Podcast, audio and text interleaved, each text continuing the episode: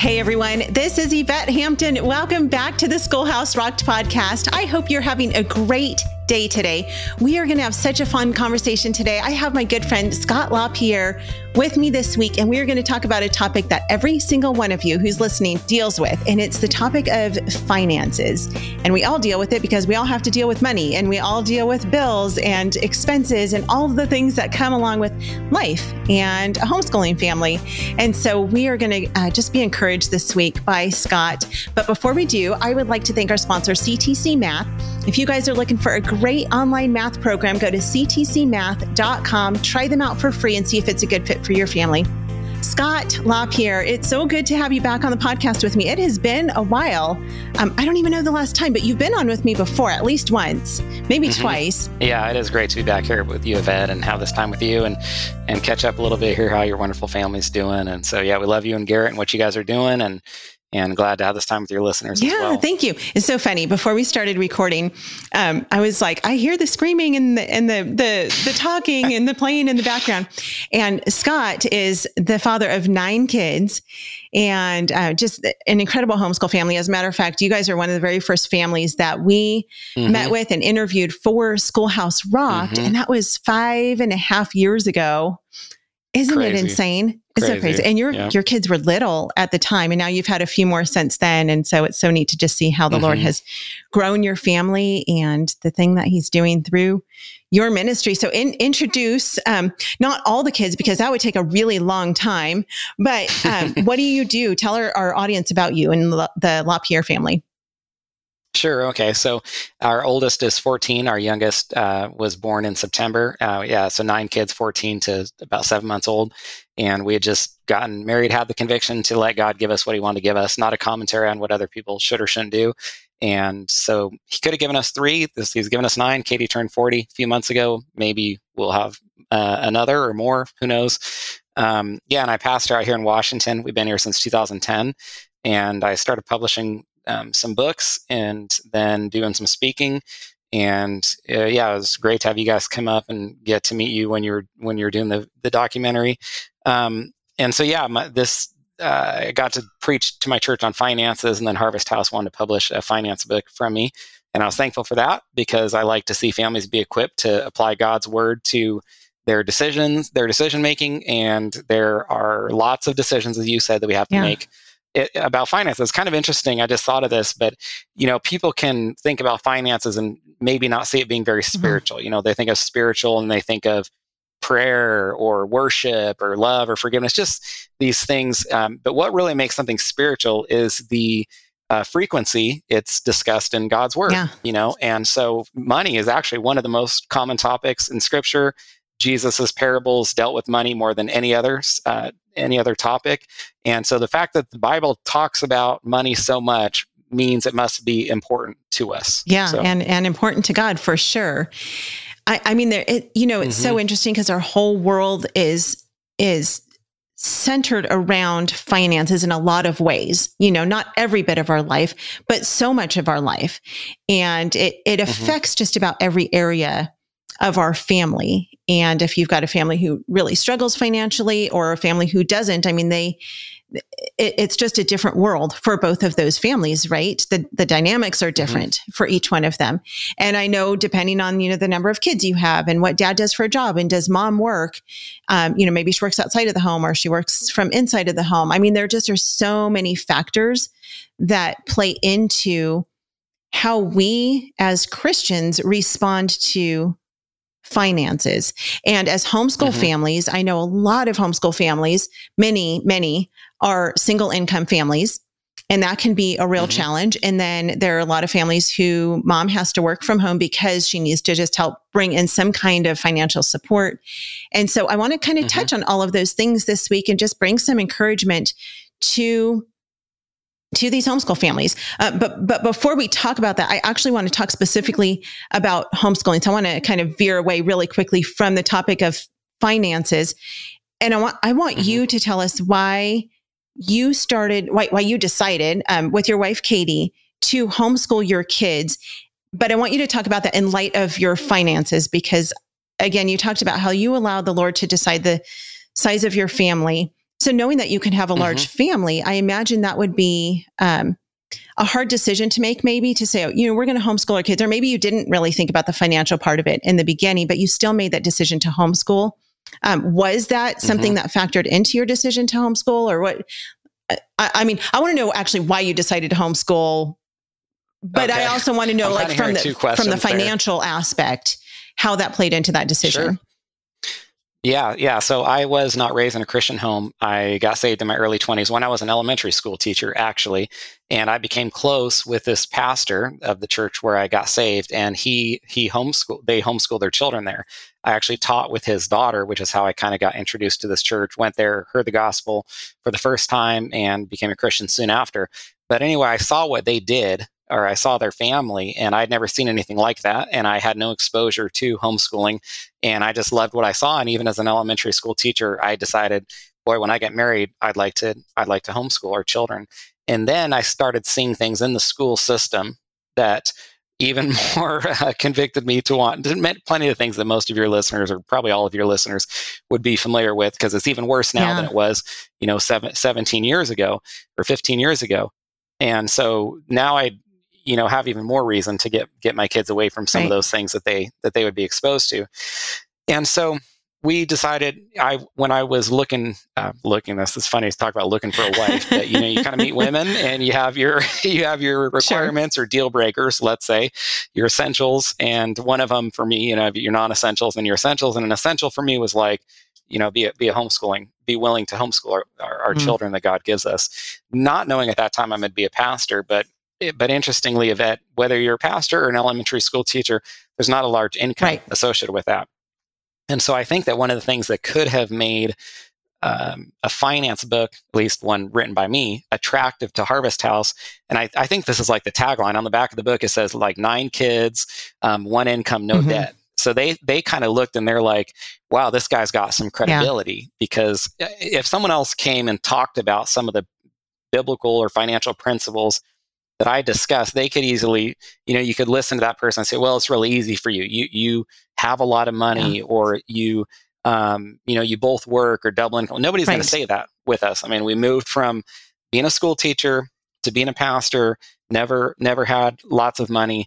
And kind of that, that gives me, I think, an, a credibility to talk about certain mm-hmm. things. Um, and, you know, we've made mistakes. There's plenty of things that we wish we did better, wish we were more mature in certain areas, but by God's grace, we get to have the credibility to talk about finances, just being a single income family throughout our lives. But no, we never, we never said we don't know if we can homeschool or don't, you know, don't know if we can be single income. We basically believed and still believe that if God wants us to do something, then He is going to provide for us, and He has. And it's not not ever extravagant or luxurious, yeah. but we've always felt well taken care of. There's never been a time that we didn't have the money that we needed.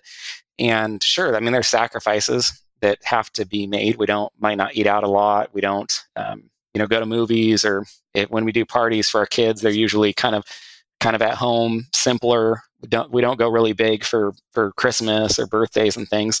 Um, so there, there are a few restrictions or sacrifices, but for the most part, we feel like God has really blessed us and, and taken care of us, and want to give Him the, the credit for that.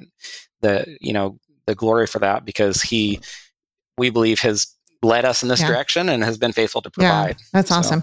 Let's take a quick break. We'll be right back.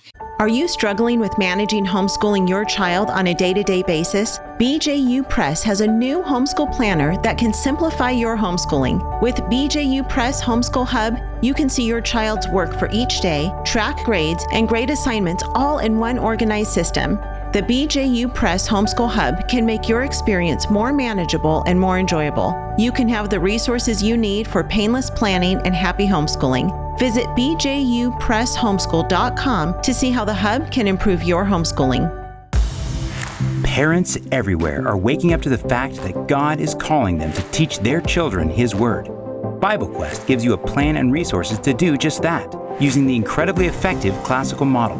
Help your students memorize biblical information through games and scripture memory songs. Build their understanding with easy-to-use Bible discussions. Mentor them to wise doers and sharers of the Word. Biblical knowledge, understanding, and wisdom for a lifetime. Try four weeks free at BibleQuestClassical.com forward slash rocked. R O C K E D.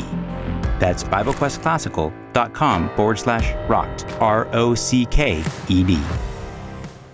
We are back with Scott. Um, you mentioned the kind of tagline on the back of your book is, it, w- so you'll have to say it again. It was what? Yeah, I think so. I should pull the book up, but I think it says um, nine kids, one income, yeah. no debt. Yeah, and I didn't come up with that. That's what Harvest House said. They, I guess they thought that. Yeah, it's clever. You know, I, I saw that on the back of the yeah. book, and I was like, that's incredible to think that, because most Americans today can't say that. And so walk us through um, kind of a financial lesson, if you will, some financial coaching, because sure. this is something that as Americans, it is just hard for Americans to stay debt free. Right. Mm-hmm. Um, and then we get caught up yeah. in that trap of debt.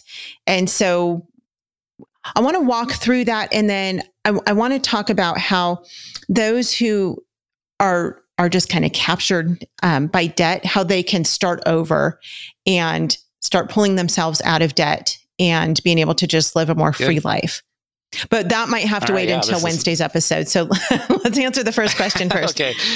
Okay. Let, we'll start with the first question. So if, if you want to talk about, you're kind of mentioning uh-huh. Americans, and this might not be easy for, for certain. I don't, don't mean this to sound harsh, but if you're an American, you probably don't have an income problem. You have a mm-hmm. spending problem. And I, I have a whole, whole chapter on um, spending problems versus an income problem.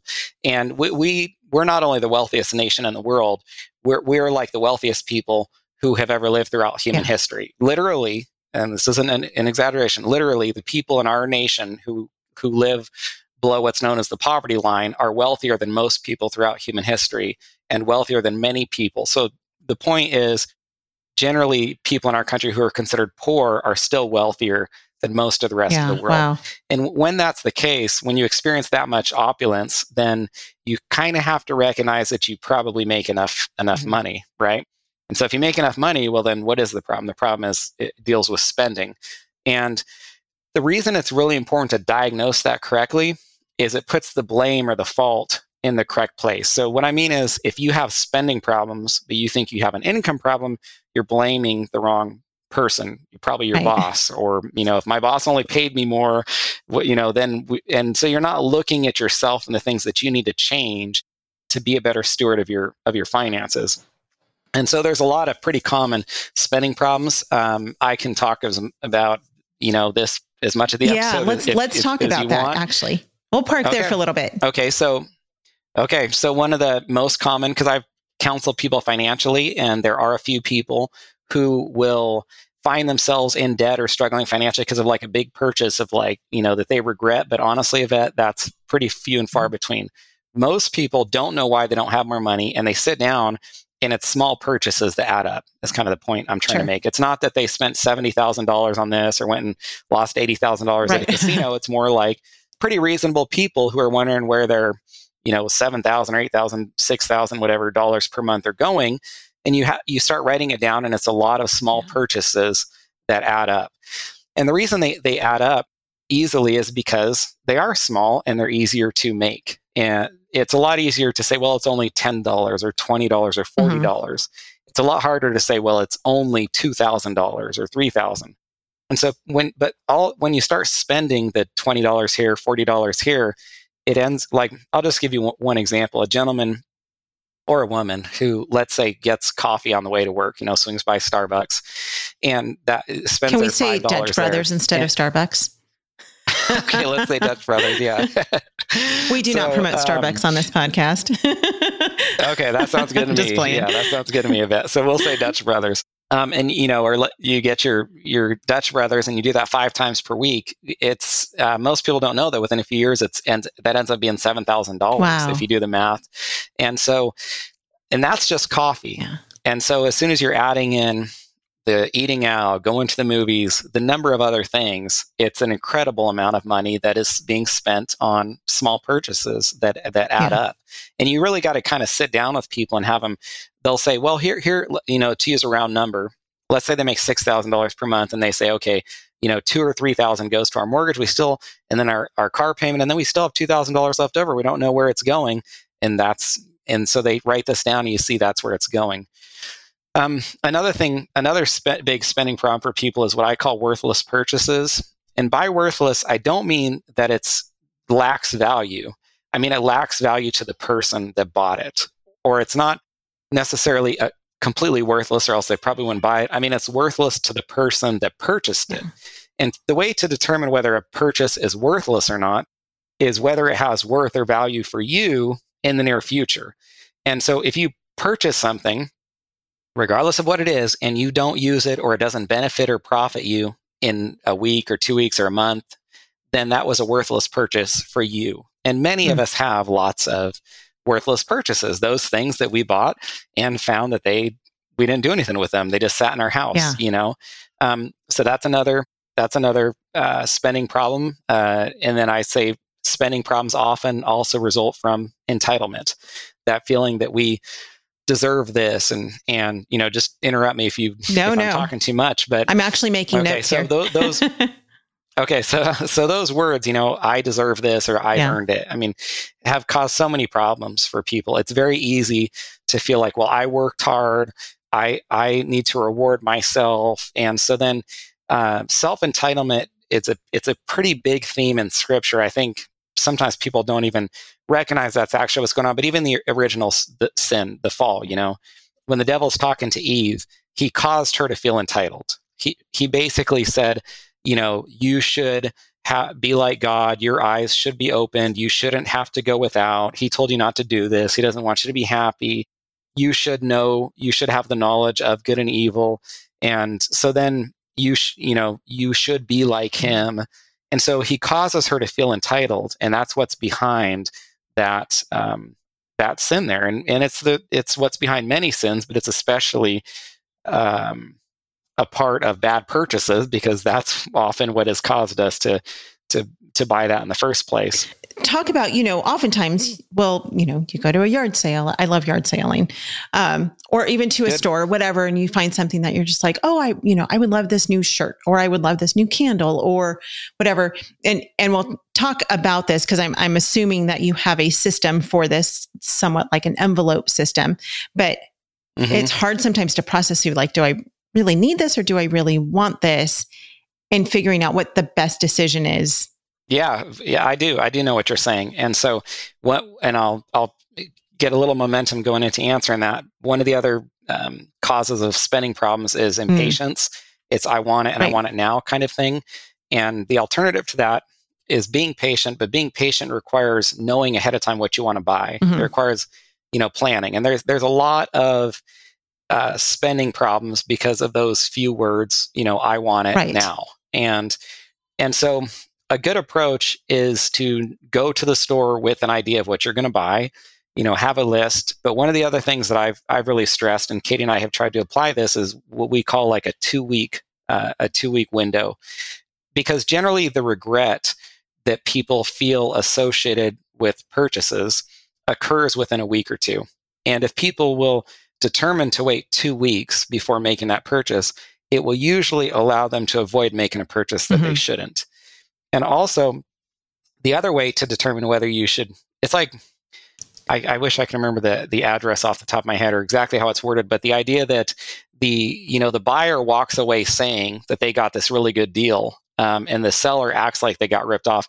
But the reality is, I mean, I was a business major. What marketers do is they make you feel like you're ripping them off. They make you feel like you're getting this mm-hmm. good deal. And rarely, rarely do you meet people who say anything other than, I got right. this really great deal. I mean, if, if everyone was getting uh, um, as many great deals as they, they talk uh, you know, about getting, then nobody right, would be right. in business, right? Everyone would be. So the fact is, successful marketers cause people to feel like they're getting a good deal, but the, often you're not. But at the same time, there can be good sure. deals, you know, you, so, so then the question becomes, well, how do you know whether you're really getting a good deal or whether it's a bad deal? And it requires research. And so I recommend that two week window, because during that two week window, that's when you can do the research that allows you to determine whether it's a, a good deal or not yeah. for you. Interesting. All right. We're out of time. This, it, this time goes by so fast, and I love talking about this topic. So, um, we're going to come back on Wednesday. We're going to continue talking about this. I want to talk about how to, how to plan a budget. Um, just give some very practical ways, because I think we assume that everybody knows how to do that, but not everybody does. And then how, if we're caught in the trap of debt, how to start over um, and get out of that trap. And then I want to talk about some other things too. So um, you you have a new book out. It's called Your Finances, God's Way. Um, yes, we ma'am. will put a link to that in the show notes. And where can people find out more about you? My website, scott lapierre dot org. So if you want to put my website yep. in the show notes, that's kind of the hub. Everything goes out from there, you know, find books or speaking engagements and messages and things like that. But yeah, my website is scott lapierre dot org. Okay, awesome. We will put those links in the show notes. Thank you guys so much for listening. If you've not yet seen Schoolhouse Rocked, go to schoolhouse rocked dot com. Scott has seen the movie. Did you love it, Scott? Mm-hmm. Oh yeah, it's awesome. Yeah, not, it's, you guys did a great job. Uh, not that. Because Very professional. Of us. You guys are, yeah, it's great. Thank you. I that, watched it as a family. Your kids will love it. Yeah, yeah. Thank you. Sorry, I shouldn't put you on the spot like that. Be like, did you love our movie? I should say, did you love God's movie? Because it's not our movie. It's totally the Lord's movie, and He's doing. We, amazing we love the things. Movie that God produced through you and Gary. That's right. That's yep. that's what the point is. God has done amazing amazing things through it. So, and you know several people who were in it. Um, so mm-hmm. it's always fun to watch a movie with people who you know. Mm-hmm. So, all right. Well, thank yeah. you so much for being with us today, Scott. Thank you guys for listening. We'll see you back here on Wednesday. Have a great afternoon. Bye.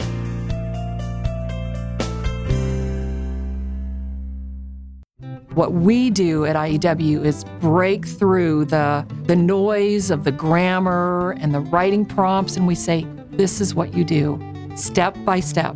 And I've witnessed it over and over again, both watching Andrew teach and hearing from parents, this is the best writing program. We've made it so easy and made it really affordable. So any mom can teach writing to their children using our course, and we guarantee it. To try three weeks of free lessons, visit I E W dot com.